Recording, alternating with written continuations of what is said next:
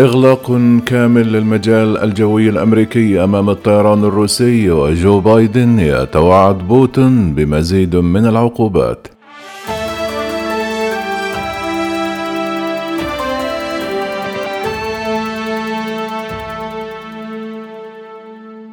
قالت وزارة النقل الأمريكية وإدارة الطيران الاتحادية أنه من المقرر التفعيل الكامل لأوامر تحظر دخول واستخدام الطائرات وشركات الطيران الروسية كل المجال الجوي الأمريكي بحلول نهاية اليوم الأربعاء وتعلق الأوامر أنشطة جميع الطائرات التي يملكها أو يرخصها أو يشغلها أو يسجلها أو يؤجرها أو يستأجرها أو يسيطر عليها أي مواطن روسي أو من يعود بنفع عليه.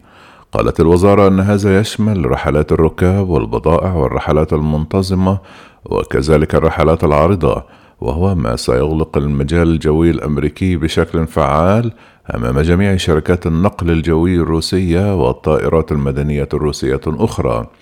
كما أكد الرئيس الأمريكي جو بايدن أن الولايات المتحدة ستغلق مجالها الجوي أمام الطائرات الروسية وذلك خلال خطاب بحال الاتحاد الذي خصص جزء كبيرا منه للهجوم على الرئيس الروسي فلاديمير بوتين حيث وصفه بالدكتاتور الروسي.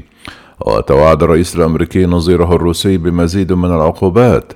يذكر أن حظر المجال الجوي هو عقوبة أساسية سبق واشنطن في فرضها على موسكو كل من الاتحاد الأوروبي وكندا ردا على العملية العسكرية الروسية على الجارة الأوكرانية.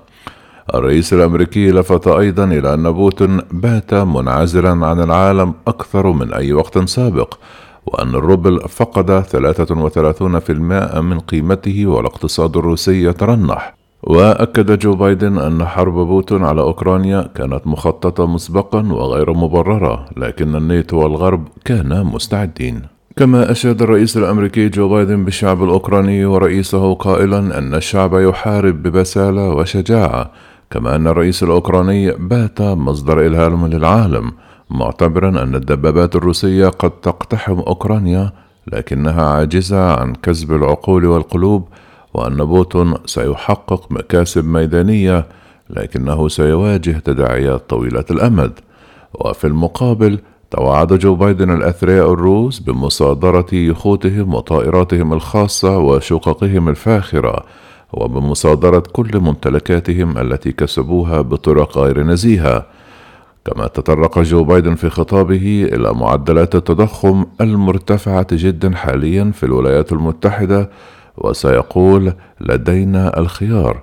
تتمثل إحدى طرق محاربة التضخم في خفض الأجور وجعل الأمريكيين أكثر فقرا لكن لدي خطة أفضل بدلا من الاعتماد على سلاسل التوريد الأجنبية فلننتج في الولايات المتحدة.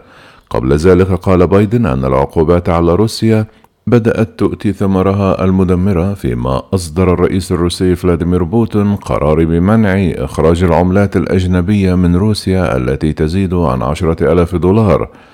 وكان البيت الأبيض قد أعلن أن بايدن تعهد للرئيس الأوكراني فلاديمير زيلينسكي بمواصلة تقديم المساعدات لكييف. وكان زيلينسكي قد أكد أنه بحث مع بايدن العقوبات على روسيا والمساعدات الدفاعية لأوكرانيا وذلك وفق ما أعلنه زيلينسكي على حسابه على تويتر مؤكدا أنه يجب وقف العدوان الروسي في أقرب وقت.